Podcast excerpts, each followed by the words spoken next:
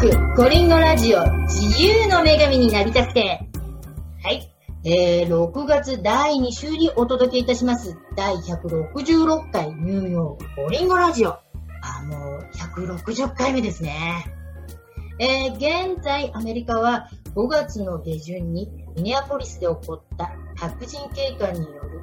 黒人男性、ジョージ・フロイドさんの拘束死がきっかけで、人種差別の抗議デモがアメリカ全土に広がっており、えー、残念ながらそのプロテストに便乗して報道も起こってしまっております。えー、まだコロナウイルスも収束していない中、緊迫した状況が続いているアメリカです。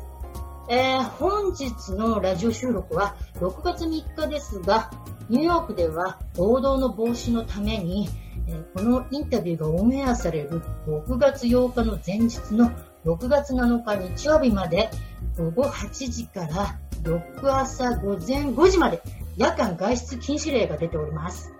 えー、このインタビューが放送される頃にはまた状況も多少変わっていると思いますが、えー、今日はかなり暴動の広い大都市ニューヨークから、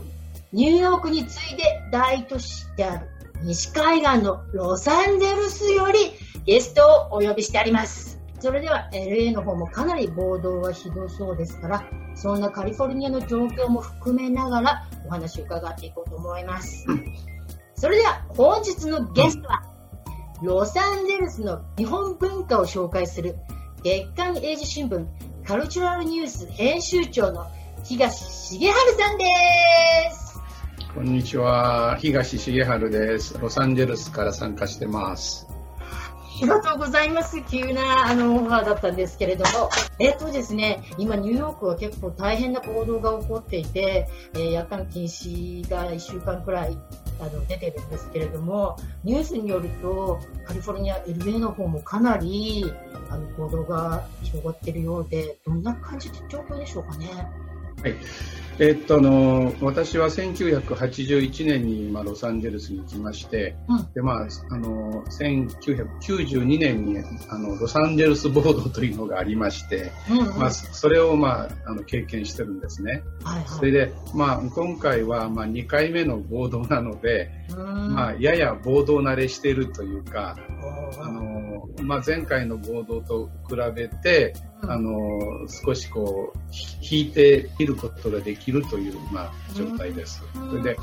あの、92年の時も、はい、えー、暴動が起こった地域の真っ只中にいましたし、うん、えー、現在も、うん、えー、本当私の住んでる地域で、あの周辺で暴動が起こっているという、まあ、幸いにしてあの暴動が起こった地区ではないんですけども本当に歩いてでも行けるような近いところで暴動が起こっているというところに、まあ、住んでますので、うんうん、アメリカの全国ニュースで、まあ、あのデモをしているところの映像とそれと、まあ、略奪が始まったりとか放火が始まったりしたりしてる、まあ、映像が今随分流れてるので、はい、まあ、あのそういう映像を見てらっしゃる方が多いと思うので多分ロサンゼルスの映像も見てらっしゃる方多いと思うんですよね。うん、それでうんまあ、ロサンゼルスの本当に主要な場所でデモが起こってで暴動があったというのが今回の特徴で、はい、まあ、特にサンタモニカのあの、はい、プロムナードというそのすごく綺麗な、はいはい、あの商店街がやられたりとか、うんてまして、まあ、ですから、そうですね、まあ、ふだから普段よくまあ日本から観光に来られた方が、うん、あの遊びに行くところが、大体暴動の場所になっているというと、なんかこう、ロサンゼルス観光と暴動が結びつくかもしれませんね。ああ、そうですね。ニューヨークも、あの、えー、メジャーな観光スポットが、やっぱりあの、ランドマークみたいなね、とこ、えー、あの、デモ集会の、あの、うん、スポットになりますからね。なってますね。うん、えー、ですから、まあ、そういうことが、やっぱ今回の暴動の特徴で、うん、あ、あの、2年の時とはちょっと違うって感じなんですか？ちょっと全く違いますね。多分、従来の暴動のパターンとは全く違います。えー92年の暴動は、あの、ロサンゼルス暴動っていうくらいですか？ら、ロサンゼルスから始まったんですよね。うん、うん、まあ、ロサンゼルスっていうところはですね、うん、あの例えばロサンゼルスカウンティっていう行政単位があるんですけども、そこはあの人口が1000万人いるんですよ。ですから関東平野ほどあるひどい地域なんですね。それで、うんまあ、その中のあの、まあ、さらにロサシティ・オブ・ロサンゼルスっていうのが中にあるんですけども、ここも人口が400万ありますから、相当広い地域なんですね。だから、ロサンゼルスっていう言葉で、かなりこう具体的な狭い地域をあの考えると、ちょっとずれてくるっていう。あはいはいはいはい。うん、だからまあ、東京っていう、まあ、言葉がありますけども、東京という言葉は必ずしも東京駅を意味しないですよね。うん、確かに確かに。うんうん、だから、その東京のことを話するときに、東京駅周辺ではというふうに具体的に言った方がイメージが湧くのと同じで、はい、ロサンゼルスではって言った時に、あまりにもロサンゼルスが広すぎて、もう少し具体的に定義していった方がいいと思うんですね。だから多分、まあ、ニューヨークの話でも、はい、あのマンハッタンか、あるいはマンハッタンの外かでまた全然状況が違ってくると思いますし、じゃあニューヨークのマンハッタンの、うん、なんて言いますか、北の方とか南の方とか、なんかこう、あるじゃないですかね。はいはい。やっぱそういうふうにこう、ちょっと定義をしながら話をした方が、ピンときますよね。うん、ですから、やっぱりその、まあ、特に日本に住んでらっしゃる方に様子を伝えるということのメディアにとって大事なことは、の場所を具体的に日本に住んでる人にも分かりやすく説明していくっていうことなんですね。漠然とニューヨークではとかロサンゼルスではっていう言い方をすると全くあの間違った情報を伝えることになる。あはいはいはいはい。そうですね。私、ブルックリンに住んでいるんですけども、ブルックリンの暴動もかなり大きかったらしいんですけども、うんうんブルックリンって言ってもかなり広いですから。広いね。うん、私の住んでるエリアでは全く暴動がなくこう、うんうん、あのレジデンシャルエリアで、うんうん、ただ暴動の起こったところっていうのはやっぱりこうランドマークなので、うん、同じブルックリンでも一概にブルックリンはとは確かにね。うんうん、まあ、ロサンゼルスの暴動と関連づけていきたいと思うんですけども、黒人地区で、まあ、貧しい黒人が暴動を起こすというのが従来の暴動のパターン、略奪のパターンです。で、ロサンゼルスでも92年のロサンゼルス暴動というのは、はい、えー、まあ、ロサンゼルス市の地域的に中心地区で、えー、まあ、中心街のビジネス街であるダウンタウンからそうですね、車で本当に10分ぐらいちょっと南に行った地域が、一番貧しい黒人地域地域なんですけども、サウスセントラルっていうんですけども、うんうん、そこで要するに貧しい黒人地区で黒人の人たちが暴動を起こして、うん、それがどんどんこう横に広がっていったというのが92年の暴動のパターンなんですね。要するにあくまでもその暴動を起こした人はその地元に住んでいる人で、はい、結局その結果どういうことになったかっていうと地元の人が結局困ったわけですね自分たちの生活を壊し壊したわけですから。はいはいはいはいまあ、それが従来の暴動のパターンというか、うん、あの貧しい地区で不満を持った人たちが何かのきっかけで暴れまくって略奪放火まで行っちゃったというのが従来のアメリカの暴動のパターンなんですね。あじゃあ今回全く違いますね。全く違う暴動なんですよ、それ。ね、だって今回あのニューヨークもそうなんですけれども、うんうん、あの狙われたエリアっていうのはマンハッタンの倉庫倉庫っていうエリアはもう、顧客の方はショッピングに行かれる。わけですけど、うん。うん、そこにあるブランドショップのね、うんうん、そこにはショッピングエリアになってますから、うんうん、それ狙われて、うん、いうような形ですもんね。そうです。はい。ですから、そういう現象が今回アメリカ中で起こっているので、今までのアメリカで起こった暴動の延長線で今回の現象を考えると、全く間違った理解というか、今アメリカで起こっていることが理解できなくなると思うんですね。で、あの、私あのこうニュースを見ている限り、うん、暴動に走ってこうお店をね壊して、うん。うん、窃盗に入る。これもしかしてじゃあプロテストを利用した窃盗というか、窃盗団ですね。はいはい。そういうことであって、うんうん。これの原因っていうのは、なんかコロナウイルスの、によってこう、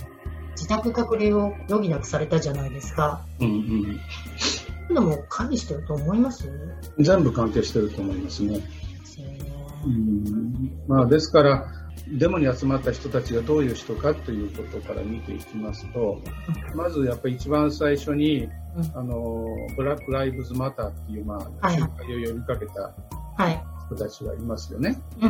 い、で、まあ、このグループは、まあ、随分前からやっぱり黒人が差別されている黒人に対する扱いをもっと良くしてくれという運動をやってきている人たちで、まあ、全国組織、全米組織なわけですよね。はい、で、その呼びかけに応じる人たちというのはギャングではないわけですね。要するに、まあ、まあ、純粋に社会正義を目指している人たちなわけですね。はい、はい、はいはい。で、そのロサンゼルスの、その、まず集会というか、あの、騒ぎの特徴もですね、うん、えー、一番最初に集会があったのが、ロサンゼルスの市役所の前なんですよ。ああ。ダウンタウンの本当に中心地で。はい、で、その時に、でも、うん、あの集会に集まった、最初に集まった人は100人もいないんですね。ところが、それが街を更新している中で何百人にも広がって、うん、そしてどうも夜、ある一定の時間が来ると、あの暴動、略奪を始めるというパターンがあるんですね。それで、一番最初がロサンゼルスのダウンタウンで、ロサンゼルスのダウンタウンっていうのも、昔はあの倉庫街でとても寂しくて、まあ、大体ダウンタウンには行くなよというような危険な感じがあったんですけども、うんまあ、この5年の減少で、まあ、リトル東京を含むあのロサンゼルスのダウンタウンっていうのは高級住宅街に変わっちゃったんですね。うん、高層アパート、マンションが立ち並びまして。はいはいはい。はい、ですから、まあそういうやっぱりかなり、えー、裕福な人が住んでる地域に集まって、それでそこで暴動が起こったり、略奪が起こった。だからまあ全然貧しい人は困らない、困ってないとおかしいけど、まあ要するにお金持ちが困っちゃったわけですね、結果として。はいはいはいはい。で、2日目のあの暴動が起こったところも、今度はフェアファックス地区っていうんですけども、ここはあのユダヤ人の地区なんですね。昔からユダヤ人がいて、で、周りには、あの、シナゴグがたくさんあったり、あるいはユダヤ教徒が運営する学校がたくさんある地域なんです。よ。うんうん、で、パンパシフィックパークっていう、まあ、綺麗な公園があるんですけども、うん、その公園で、あの、集会が行われてるんですけども、そのパンパシフィックパークのすぐ隣に、グローブっていう、すごく、まあ、高級品を売るショッピングセンター、まあ、日本から来る観光客も必ず行く有名なショッピングセンターがあるんですけども、集会が12時から始まって、夜6時を過ぎると略奪放火が始まるんですね。うん、ほぼ同じ時間に少し離れたビバリーヒルズでもやっぱり略奪放火が始まってじゃあやっぱりパターン的にはニューヨークもと同じですね。同じだと思います。タイムは本当に正当なプロテストが行われていて、うん、夕方というか夜になってくると、うん、暴動に。暴動になる。ええ、ですから、で、しかも起こってる場所が、はい。あ、貧しい人が住んでいない地区でしょ？そうですね。高級エリアとか。高級エリアでしょですから、もう最初から暴動を起こすというこう目的がない限り起こらない地域なんですね。自然発生ではないです、これ。じゃあもう92年の時は自然発生に起きた暴動だと。うん、だから、ハーレム暴動とかあったわけですね。あの、ハーレムとかブロンクスもブロンクスとかだね、で、暴動が起こるわけですよね。はいはい。そういえば今回ハーレム、ブロンクス。ブロンクスは暴動起こってないでしょ？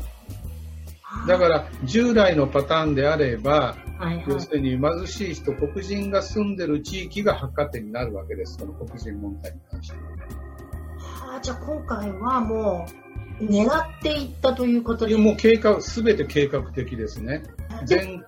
あの、オーガナイザーたちっていうのは本当に正統派な、うん、プロテストの人たちなんですよね。うん、だから、容易に想像できるのは、うん、要するに合法活動をやってる、はい、あの黒人の差別に反対するグループ、はいはい、それと、もう最初から暴動を起こしてやろう、略奪をしてやろうという非合法活動をする、まあ、グループというか組織というか、はいはいはい、それと実際に、うん、あのデモに参加してあるいは略奪に参加する人たちはそれの呼びかけに集まってきて、えー、巻き込まれていくというか参加していく人たち。まあ大体3つのグループにカテゴリーに考えられますね。それが混ざり合ってるので、うん。以外にここ、ここからここまでがというふうに言えないわけですよ。それで、やっぱりこのパターンが繰り返されているということは、やっぱりこの3つの要素がみんな協力し合っているというふうに考えた方が自然ですよね。ああ、はいはい。全部連絡を取ってやってるっていうことではなくて、容認しているというか、要するに合法的なグループの人たちは非合法の人たちを容認している。だって、それは絶対入ってきちゃ困ると思ったら、うん、排除排除するっていうか、デモに入れさせない方法はいいろいろあるわけですよね。うんうんうんうん。あ、じゃあ、あごめんなさい。ささこの3つなんですけれども、うん、やっているグループと非合法のものと、あと、うん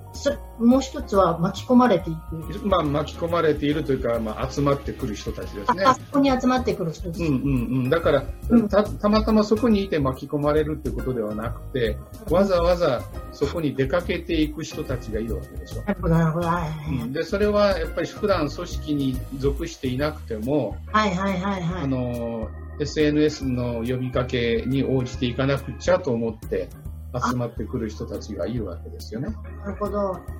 うん。あとニュースでも少し見たんですけど、この暴動が大きくなった一つの理由としては、うん、まあ、やっぱり人種差別から始まったあのプロテストで暴動にまで発展していったんですけれども、うん、そこには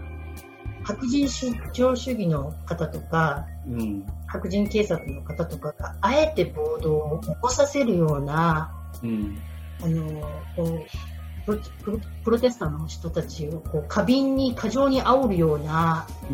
報道を始めてあの覆面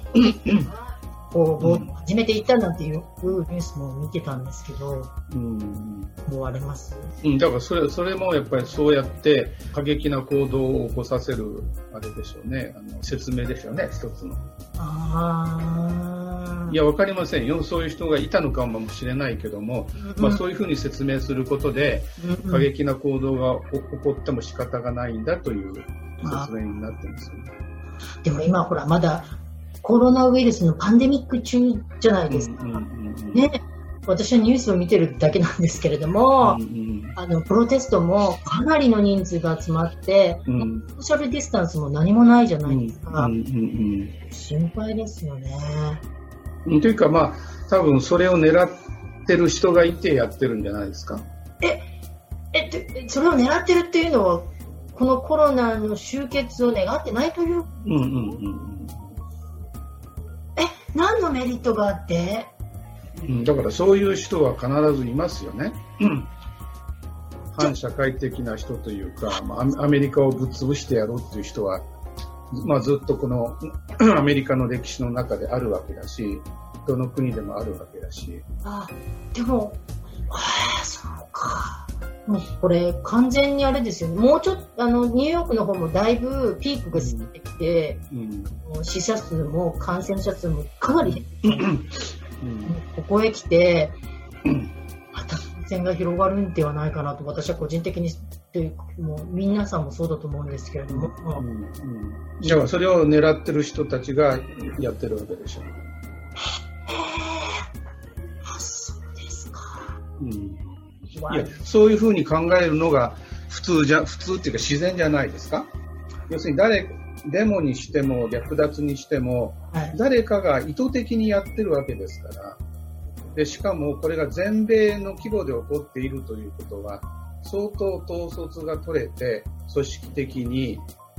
やってるわけですから。自然現象じゃないんですよね。そうなんです私アメリカを知らなすぎてました。まだまだ。18いやいや、たまたま私はやっぱ92年のボードの体験があるから、うんうん、今回と比較して、うん、あの見ることができるだけであってね、それはあまり長く住んでいるとかいないとかに関係なくて、うん、やっぱりそういうたまたまのあの問題だと思います。じゃあちょっともうしばらく続いてしまうんですかね。うん、というか、だから、まあ、逆に暴動を起こした人の立場に立って考えてみると、うん、あのどういうことになるのかなっていうのがちょっと見えてくるかもしれないですね。え暴動を起こした人の立場になってみると、うん、暴動を起こしきったと思ったら勝手に収束しあの集結していくのかしら。うん、というか、だから今さっき、あのまあ、これでまたあのコロナが広がりますよねっていうことをおっしゃったので、うん、うん、だから、まあ、暴動を起こした人の立場から見ると、やっぱこのアメリカという国が問題だらけになって弱くなっていくっていうことを狙ってるわけですから、まあ、今回の暴動で本当にあの何千人という人が集まってきて、はい、そこで感染して、はい、またその人たちはみんなバラバラに 自分たちのコミュニティに戻っていくわけですよね。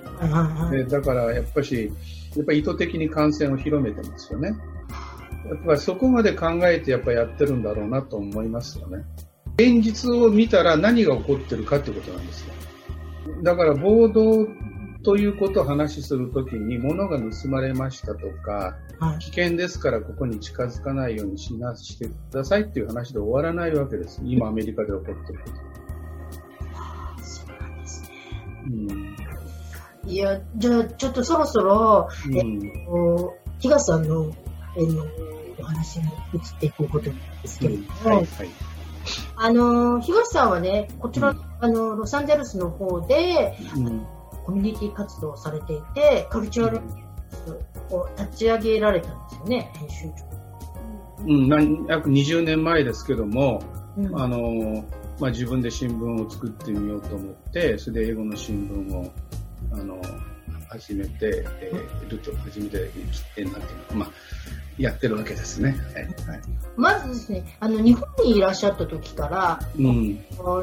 新聞発行してるとか、そういう関連の仕事についていたというわけではなくて、日本にいた時は、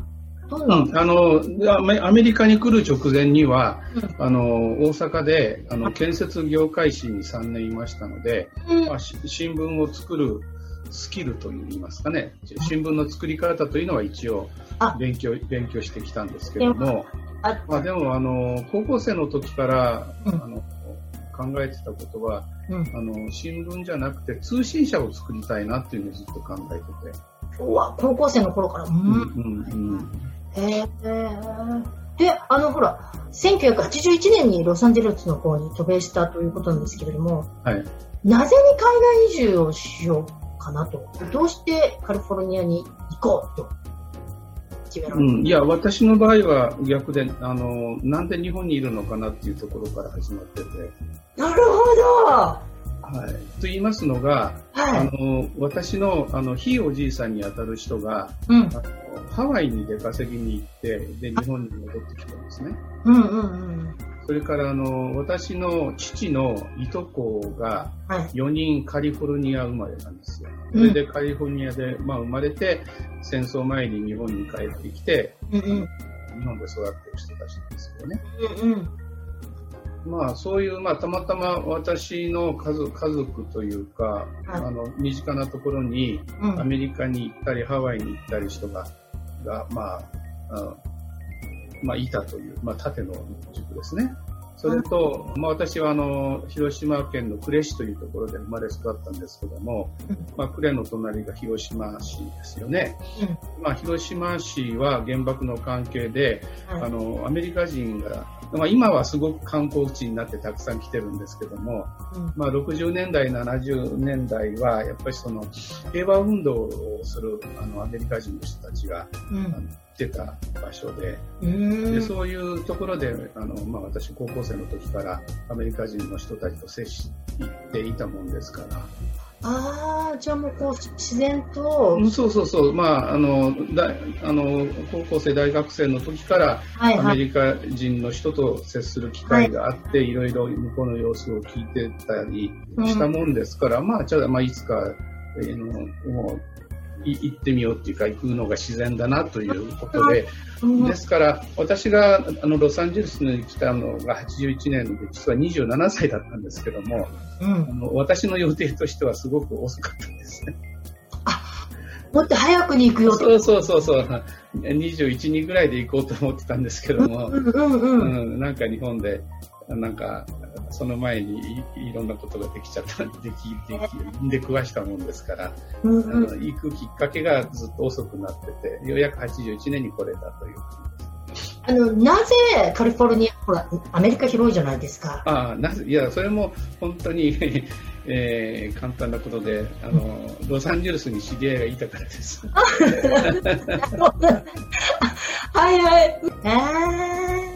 ー、で、81年、ついに、はい。あの、ロサンゼルスの方に。はい。で、あの、東さんずっとロサンゼルスですか？そうですね。あの、81年にロサンゼルスに来て、82年にサンフランシスコに1年いたんですけども、またロサンゼルスに戻ってきて、ずっとロサンゼルスですね。もうずっとカリフォルニアなんですね。そうですね。まあ、ですからあの、カリフォルニアの田舎者ですから、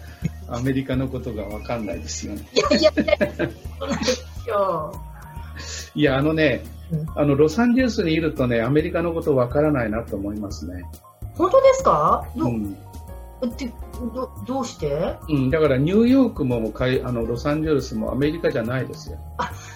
あそれはねすごくわかる気がします、うんうんうん、非常に特特別な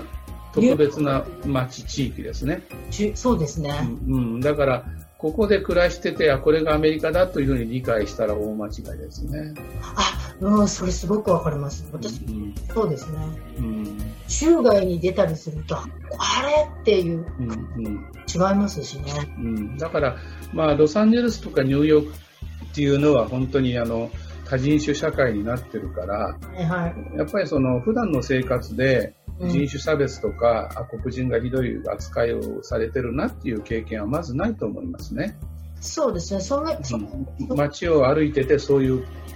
ことに出くわすってことはまずないと思います。ですから、まあ、あのまあそまあ、そういうところは、日本から来た人には非常に居心地のいいところで、あはいはいうん、だからアメリカいいところだっていう、まあ、印象になりますけども、はいはい、まあ、まあ、だからまたそういうところに日本人が集まってくるんですけどもね。あなあそうですよね。やっぱり住みやすいところに。住みやすいところ。うん。でもアメリカの中では、やっぱりその人種対立がもっと厳しいというか、生の状態だったりとか、はいはい、いろいろなその社会的なプログラムが発達していないやっぱりロサンゼルス、ニューヨークがどうしてこういういろんな人種が住みやすい街になったかっていうと、やっぱり行政にしても、民間団体にしても、やっぱりみんな努力してきたからなわけですよね。人種間の対立人、人種間の理解をするためのプログラムをやってきてるわけですよね。うん。だから、やっぱり人間って何もない状態だと非常にこう、嫌なこと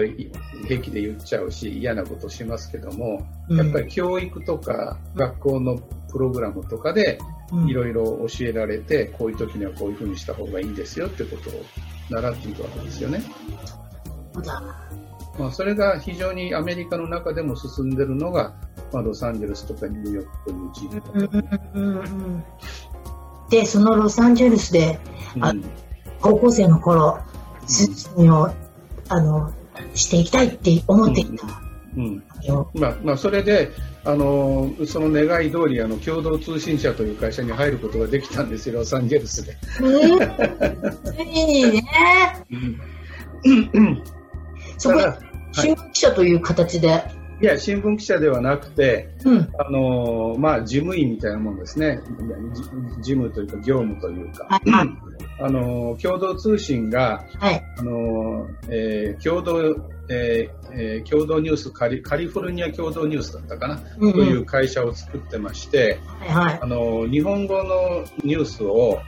まあ、カリフォルニアの、まあ、ロサンゼルスのオフィスから、うん、北米とオセアニアに配信するという、あの、仕事をしてまして、そこのマネージャーとして雇われて、えー、年半、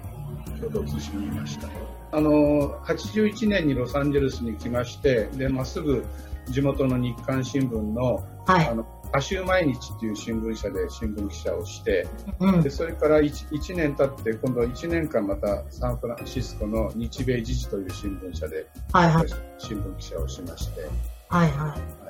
で、あの、ロサンゼルスオリンピック取材チーム。うん、それで、その、うん、で、ロサンゼルスに帰ってきて、今度朝日新聞の、あの、特派員の助手に雇ってもらいまして、それが93年だったんですけども、うんうん、で、94年が今度、ロサンゼルスオリンピックだったもんですから、はい、まあ、その朝日新聞が20人ぐらい取材団を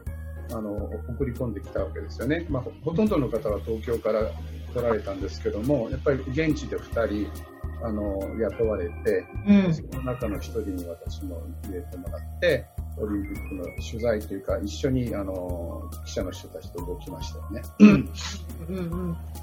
じゃ本当にもうあの新聞あの記者をやって、うん、配信のねあの、はい、の中でずっと生きてきていらっしゃるわけじゃないですか。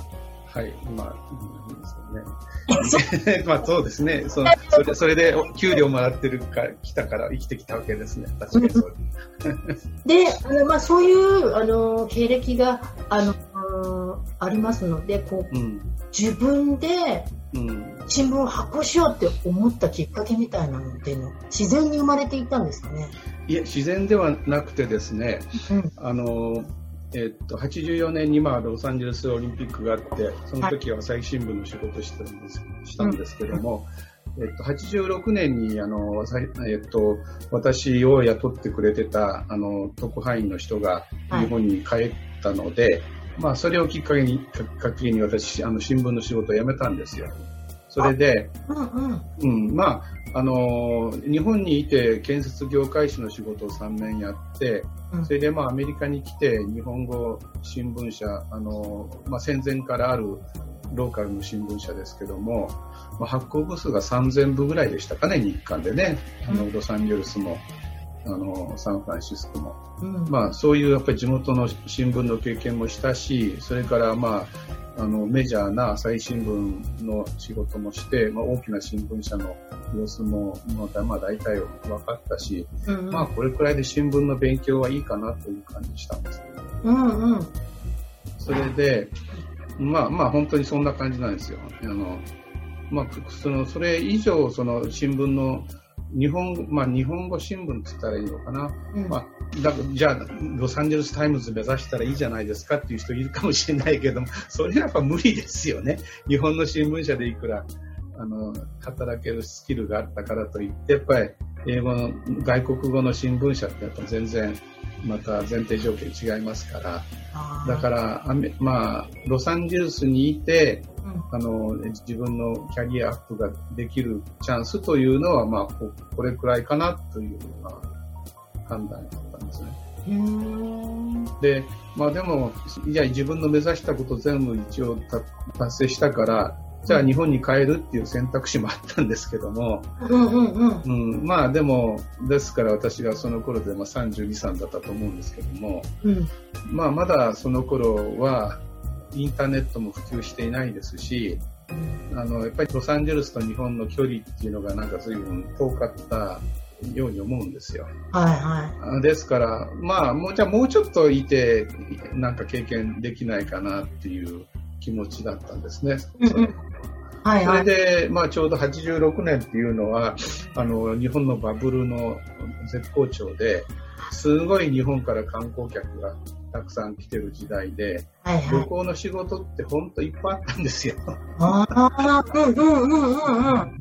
うん。で、それがですね、まあ、また私、いい経験したなと思ったのは、いろんな仕事がある中で、まあ、普通あの、ロサンゼルスの観光っていうと、うん、あのディズニーランドを案内したりとか、うんうんうん、サンタモニカを案内したりする、うん、まあ、観光旅行が、まあ、普通皆さんあの旅行の仕事だと思われると思うんですけれども、うん、イメージ的で、うん、でイメージ的には。私がね一番最初に、うん、あの出会った旅行の仕事っていうのが全然そんな仕事じゃなくて、うん、あのスーパーマーケットの視察旅行だったんですよ。え？スーパーマーケット？うん。あの今もう潰れちゃいましたけども、ダイエーっていう会社ありましたよね。うん、ありま、うんうんうん。の大英の絶好調の時期で、はい、もう大英が毎月のように研修旅行をあの日本からアメリカに送ってた時代なんですよ。でたまたま私があの行った会社が、うん、その大英の研修旅行を一手に引き受けてる会社で、小さな会社だったんですけども、うんうんうんうん、にも毎毎月来るんですね、あの大英の研修旅行がバス数台から10台ぐらいまでの。あじゃあその大英の社員が、うん、カリフォルニアに来て、うん、カリフォルニア全米です。あ全米。うん、あのロサンゼルスの会社ですけども全米のツアーをやってましたから。あじゃあアメリカ中のスーパーマーケットを案内する、うん、案内するっていうか手配する会社にいたんですね。ですから、まあ、小さな会社なので、うん、あのあ全米のアポイントメント取ったりとか、うん、全米のホテルの予約をしたりとか、それぞれのツアーが今度バスに乗ってあの移動しますよね、はいはい、バス会社の予約したりとか、ディポジット売ったりとか。あのツアーオペレーターっていうんですけども、はいはいはい、はい、全米のツアーオペレートがをやってました。あ、じゃあもう、ガラッと職種が変わったわけですね。もう。思うでしょ。だけど私の中ではね、やっぱアメリカで、あの、なんていうかな、何が起こってるのかっていうことを勉強するということでは一貫してたんですよ。はあ、繋がってたんですね。うん、全く繋がってました。まあ、ほら、なんか、ほら、経歴からいくと、ええ、新聞記者を、じゃあもう新聞記者を辞めて、ええ、業っていうと、全然違う、うん、ちょっと思いきや、うん、というかね、私はね、まあ、あのそれこそ高校生の時にあのウィリアム・バーチェットっていう人の本を読んで、うん、あの特派員になりたいな通信社の仕事をしたいなと思ったんですけども、うん、あのこのバーチェットっていう人はですねもともと旅行業の人なんですよ。ああら。その旅行業をやってて、うん、でこれはおかしなことが起こっているというのであの、まあ、記事を書き始めて新聞記者になったという人がいるんですね。じゃあでも確かに旅行業って、ええ、ねいろんなアメリカの状況を見なくてはいけないじゃないですか、あのホテルだったり、まあ、こういやまあ見見れば見れることができればまあ一番いいんですけど、まあ、そのそこでやってた私の仕事は、うん、あのオペレーターでロサンゼルスのオフィスにいて全米を予約するということで。でまあ、現場の仕事としては、まあ、ラスベガス、サンフランシスコ、ロサンゼルスぐらいですかね。あのあのグループが近場に来た時に、うん、あのガイドとか通訳の仕事で現場には出ましたけども全米は回ってないんですね。でその私の勤めてた会社にはその全米を回る人もいました。うん、ですからそういうやっぱり全米を回る人から聞く話って面白かったですよね。ああなるほど。うんうんまあ、じゃあこう旅行会社に勤めていたんですけれども、うん、それがだん最終的には自分の目指していた通信の道につながっていく。そうそうそう全くつながっていきまして逆にやっぱり旅行業界に行かなかったら、うん、あの分からなかったということがありますね。へでじゃあこの旅行業界で学んだこともあって、うん、何がきっかけでステップに行かれたんですか、うん、だからね、あのね、やっぱり最初のうちはね、私ね、あのスーパーマーケットの視察ツアーってバカにしてたんですよ。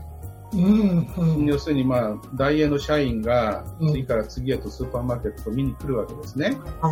で、まあ、見ると言っても本当ただ見るだけなんですよ。あ、本当に見るだけなんですね。うん、本当に、本当に、あの、みんなプライベートな格好をして、うん、はい、じゃあ何時から、はい、1時間30分、じゃあこのお店見てくださいっていうだけのことなんです。でそれを、まあ、3日間とか4日間、いろんな街を、いろんな都市を回ったりとか、いろんなショッピングセンターに行って、うん、はい、これが今一番、あの、流行ってる携帯のスーパーマーケットですとか、うんうんうんうん、あのなんていうかな、大型店ですとかってこう、はい、はい、はい、見てらっしゃるわけなんです。うんうん、でね、そういうの本当に最初はね、なんかこんなのやって意味あるのかなと思ってたんですよね。見て歩いてるだけで。うんうん。うんうんでところがね、やっぱりそれ見てる、見てるうちにっていうか、そういうことを見て、今度日本に時々帰って日本の様子を見て驚いたのはね、うん、そうやってアメリカで視察した、うん、視察っていうか勉強したことが全部日本で実現してるんですよね。日本のショッピングセンターってアメリカのショッピングセンターみたいなものがいっぱいできてるでしょ。うんで、そうそう、うんうんうん。うん。で、しかもアメリカのショッピングセンターよりも使いやすくできてたりとか、うん、いい建物のものがたくさんあるでしょ。うんうんうんうん。あれはそういう大英だけじゃなくて、うん、もういろんな業界の人がアメリカに視察旅行に来て、うん、何十年と続けてきた、その結果なんですよね。じゃあもうアメリカのいいところを入れつつ、うん、そ改善して、どんどんものをっていったっていう。うんうんうんで、それに比べると、あの、通信社とか朝日新聞も含めて新聞社っていうのは、うん、あの、アメリカのことを全然伝えてないですよね。えー、どういうことですか？はい。本日はここまで。新聞やテレビのニュースがアメリカのことを何も伝えていないというのはどういうことなのか。次回はそのからくりと、えー、日米の関係、SNS の普及のトリックや放送伝達の裏の裏、そしてビジネスセミナー、ライフセミナーに匹敵する内容のインタビューになっておりますので、来週もぜひぜひお楽しみに。それでは See you next week! Bye bye!